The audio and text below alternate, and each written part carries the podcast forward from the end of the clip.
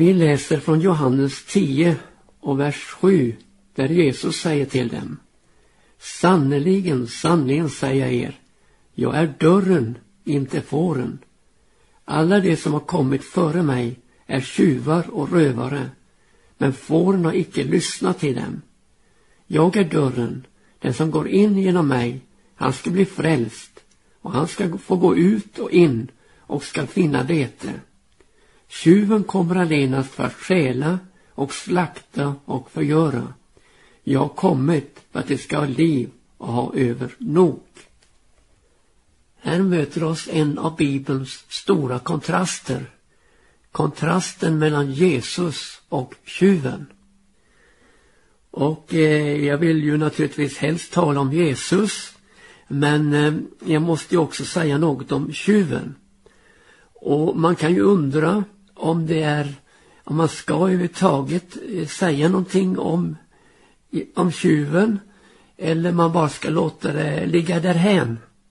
Men vi får nog lov att göra som Bibeln gör, nämligen ta upp det så vi får en viss insyn och förståelse av vad som ligger bakom ondskan i tiden och då den onde som här benämns som tjuven som har kommit allenast för att stjäla, slakta och förgöra. Efesebrevet 5 och 11 säger att ha ingen delaktighet i mörkrets gärningar som icke ger någon frukt utan avslöja dem fast mer. Och det är med det utgångsläget vi då tar oss an tjuven och hans härjningar.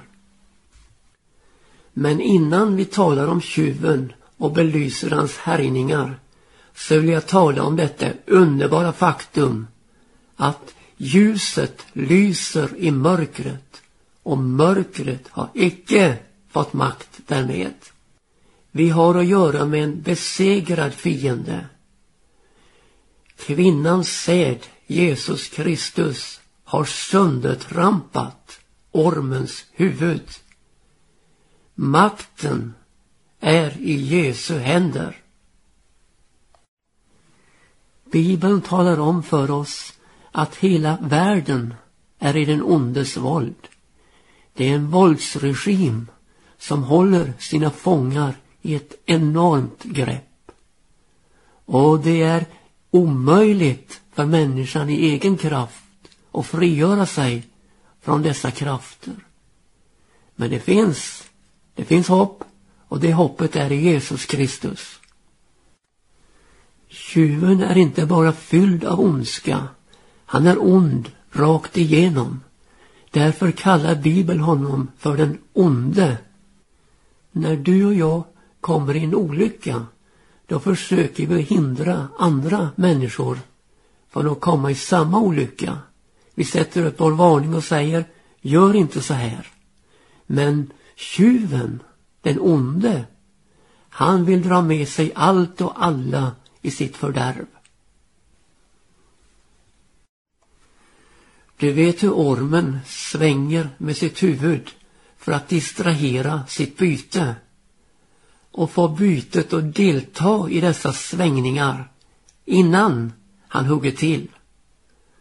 På liknande sätt var det i Edens lustgård då kvinnan blev så distraherad att hon följde med i det ormen hade på programmet, nämligen sätta frågetecken med det Gud hade sagt. Skulle Gud ha sagt? Och så nästa. Ingalunda har Gud sagt. Jo då, Gud hade sagt. Men hon blev så distraherad att hon följde efter dessa frestelser som, som ormen kom med och så föll hon i synd. Genom denna förförelse fick han ingång i de första människorna, Adam och Eva. Och sedan i en hel mänsklighet som följde efter. Redan i nästa generation kom ett brodermord. Där det heter om Kain, han var av den onde, därför slog han ihjäl sin broder. så hade synden etablerat sig och fått grepp om mänskligheten och hon var fångad i orättfärdighetens bojor. Ondskan har ett faderskap. Ja, det finns en ursprung till allt elände. Och eh, Jesus uttrycker det väldigt klart i, i Johannes åttonde kapitel och jag läser från 42 versen. Jesus svarar dem Vore Gud är det fader så älskar ni ju mig till från Gud har jag utgått och från honom är jag kommen. Ja, jag har icke kommit av mig själv utan det är han som har sänt mig. Varför fattar ni då icke vad jag talar?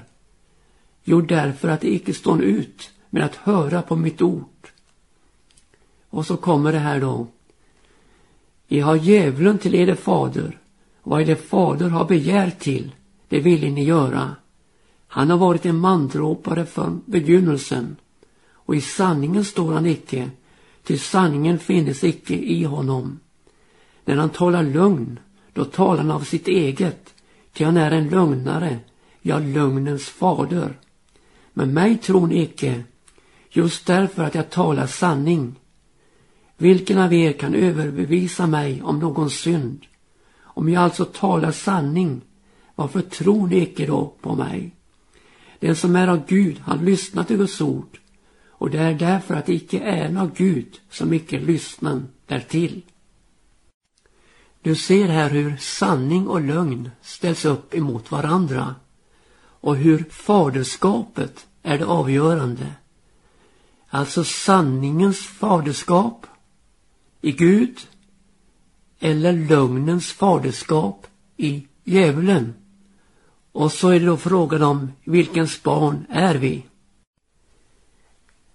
I första Johannes brevs tredje kapitel och tionde vers står det Därav är uppenbart vilka som är Guds barn och vilka som är djävulens barn. Därav att var och en som icke gör vad rättfärdigt är, han är icke av Gud, ej heller den som icke älskar sin broder. Ty detta är det budskap som jag hört från begynnelsen, att vi ska älska varandra och icke likna Kain, som var av den onde och slog ihjäl sin broder. Och varför slog han ihjäl honom? Därför att hans egna gärningar vore onda och hans broders gärningar rättfärdiga.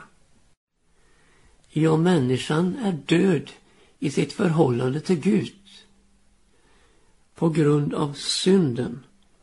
Och nu ska vi läsa från Efesierbrevets andra kapitel och jag läser från första versen. Så har han och gjort er levande, er som var döda genom överträdelser och synder i vilka i förut vandrade efter denna världs och tidsålders sätt.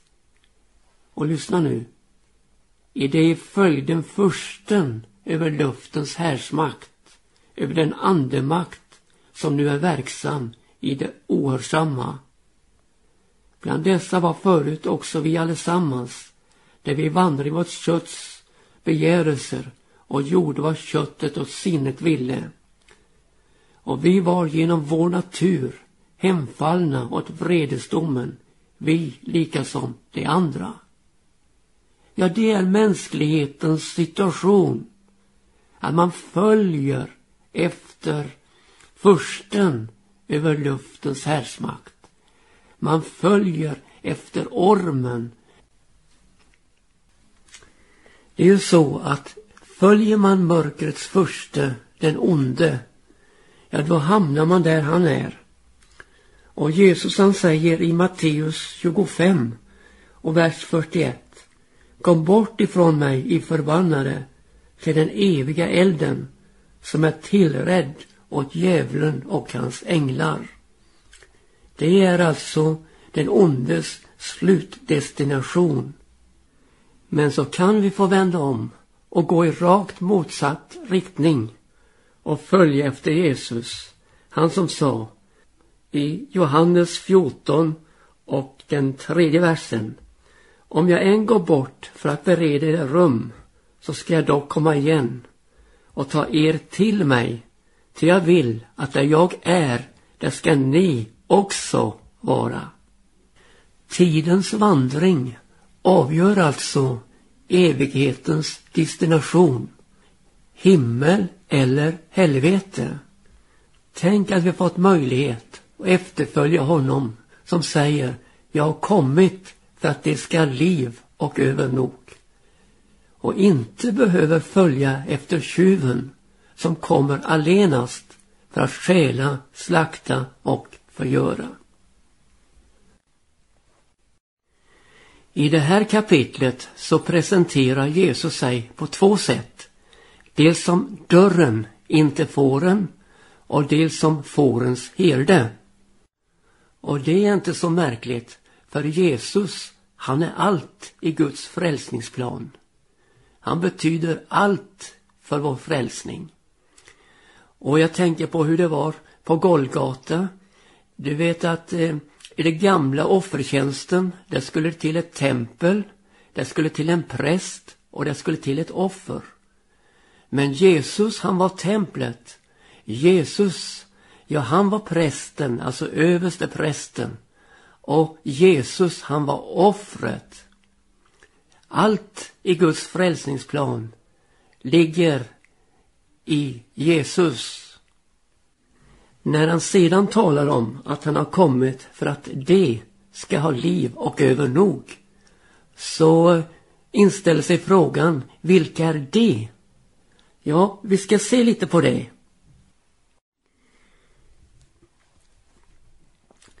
Nu vill jag ta dig med till den välbekanta versen i Johannes 3 och 16. Ty så älskade Gud världen att han utgav sin enfödde son på det att var och en som tror på honom skall icke förgås utan ha evigt liv. Det är ju uppenbart att Guds kärlek som visar sig i att han utgav sin enfödde son gäller en hel värld. Ty så älskar Gud världen. Alla människor, ja visst.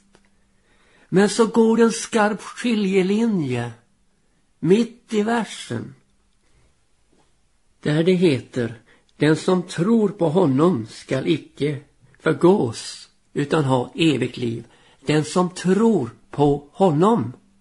Ja, där har du den skarpa skiljelinjen som avgör om vi är med det som Jesus talar om, det som får liv och övernog som vi här läser, evigt liv eller vi förgås.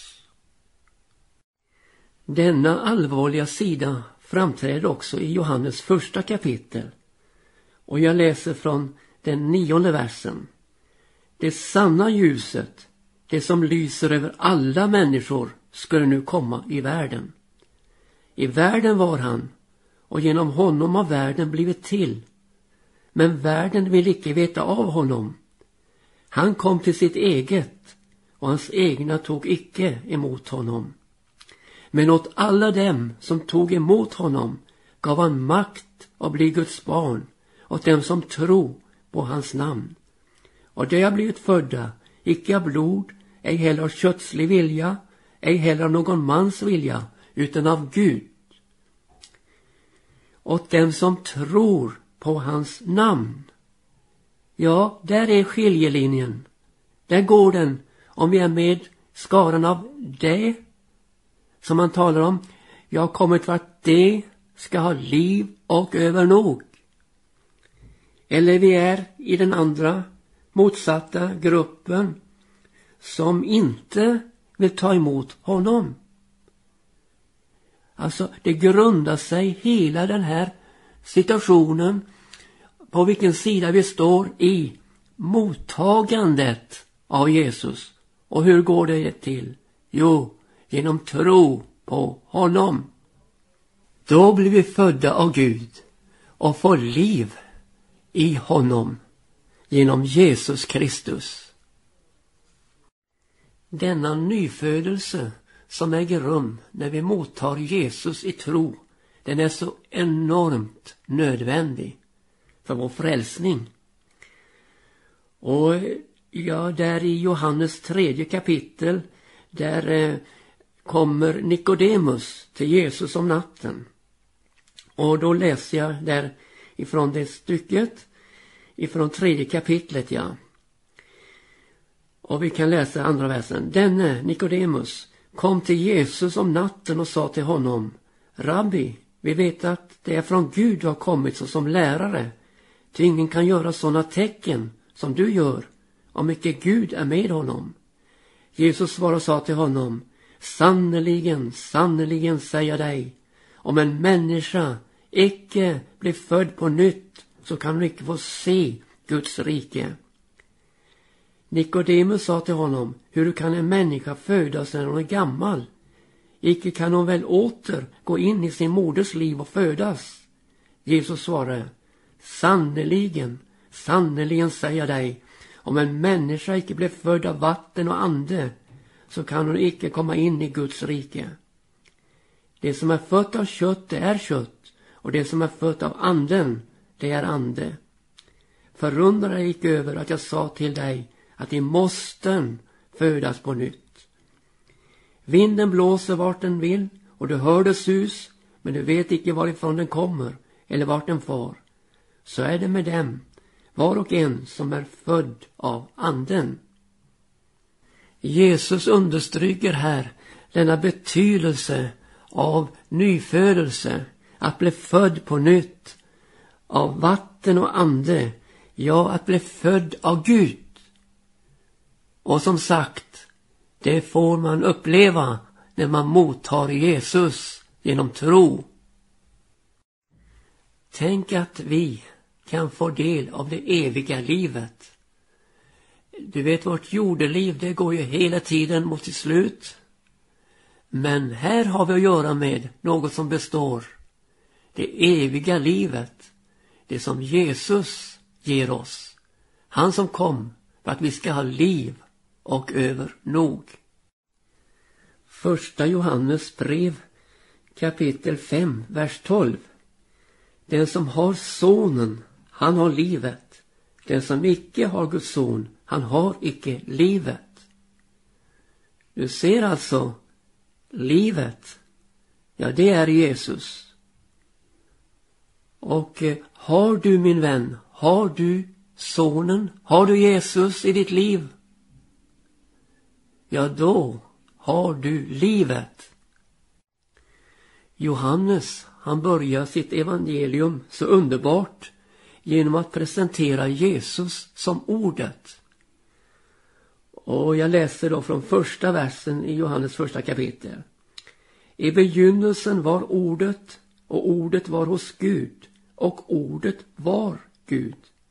Detta var i begynnelsen hos Gud. Genom det har allt blivit till och utan det har intet blivit till som är till. I det var liv och livet var människornas ljus. Och ljuset lyser i mörkret och mörkret har icke fått makt därmed. Ja, vi läste, i det var liv. Ja, vilket underbart! Liv, det är i Jesus som han kom med för att ge oss, dig och mig, som levde på dödens premisser, utan Gud, utan hopp i världen och som upplevde att vi var döda i synder och överträdelser. Tänk nu att i Jesus var det liv. Och livet, ja, det var vårt, vad som upplyste oss. Och så fick vi del i det eviga livet genom den underbara Jesus. Hur kan nu detta vara möjligt? Jo, Jesus han kom för att uppsöka och frälsa dem som var förlorade. Och, och där på Golgata, där bär han vår synd i sin kropp upp på korset och dör för oss. Ja, han tog straffet som du och jag skulle ha för våra synder. Den tog Jesus på sig och dör för oss i en offerdöd en gång för alla. Men där sätts inte punkten. Nej då, det kommer en uppståndelse på den tredje dagen då han går ut ur graven, Jesus Kristus, som dödens besegrare. Och med det eviga livet som gåva till oss när vi tror på hans namn. Tänk du att få ta in detta underbara frälsningsverk i hjärta och liv, ja i hela sin varelse uppleva att Jesus, han vann seger för mig på korset. Jesus uppstod för mig på den tredje dagen. Åh, jag har ett evigt liv i honom.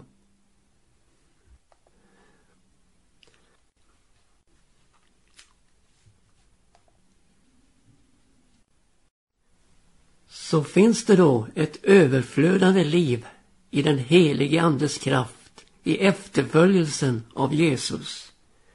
För du vet, han är herden som leder fåren på rätta vägar för sitt namns skull. Och där i psalm 23, där vi möter den gode herden, där har vi en vers där det heter Han smörjer mitt huvud med olja och låter min bägare flöda över. Ja, det är ett sådant överflödsliv vi får äga i Jesus Kristus. Inte nätt och jämnt. Nej då, men med överflöd. Underbart. Jag tror vi tar med psalm 23 i helhet. Herren är min herde, mig skall intet fattas. Han låter mig vila på gröna ängar. Han för mig till vatten där jag finner ro. Han vederkvicker min själ. Han leder mig på rätta vägar för sitt namns skull. Om jag och vandrar i dödsskuggans dal fruktar jag intet ont, ty du är med mig. Din käpp och stav, det tröstar mig. Du bereder för mig ett bord i mina ovänners osyn. Du smörjer mitt huvud med olja och låter min bägare flöda över. Godhet allenast och nåd ska följa mig i alla mina livsdagar och jag skall åter få bo i Herrens hus evinnerligen. Ja, så är det att ha Jesus till herde och vara ett får i hans jord. Vi har berört vilka det är. Och den här frågan finns också i Uppenbarelseboken i det sjunde kapitlet och den trettonde versen. Där läser vi då. En av de äldste tog till orda och sa till mig. Dessa som är klädda i de vita fotsida kläderna. Vilka är de? Och varifrån har de kommit? Jag svarade min herre, du vet det själv. Då sa han till mig. Dessa är de som komma ur den stora bedrövelsen och som har tvagit sina kläder och gjort dem vita i Lammets blod. Därför står de inför Guds tron och tjänar honom dag och natt i hans tempel. Och han som sitter på tronen ska slå upp sitt tabernakel över dem. De skall icke mer hungra, icke mer törsta, och solens hetta skall icke träffa dem, ej heller eljest någon brännande hetta. Ty lammet som står mitt för tronen ska vara deras herde och leda dem till livets vattenkällor och Gud skall avtorka alla tårar från deras ögon. Här möter oss det eviga livet i sin fulländning. Det var det Jesus kom för att ge oss. Han eh, ger oss underbart liv här i tiden. Vi får en underbar vandring tillsammans med honom. Där han är herden som leder oss på rätta vägar för sitt namns skull. Men hur du, vi har också ett mål i sikte. Och detta är vad han själv har lovat oss, det eviga livet.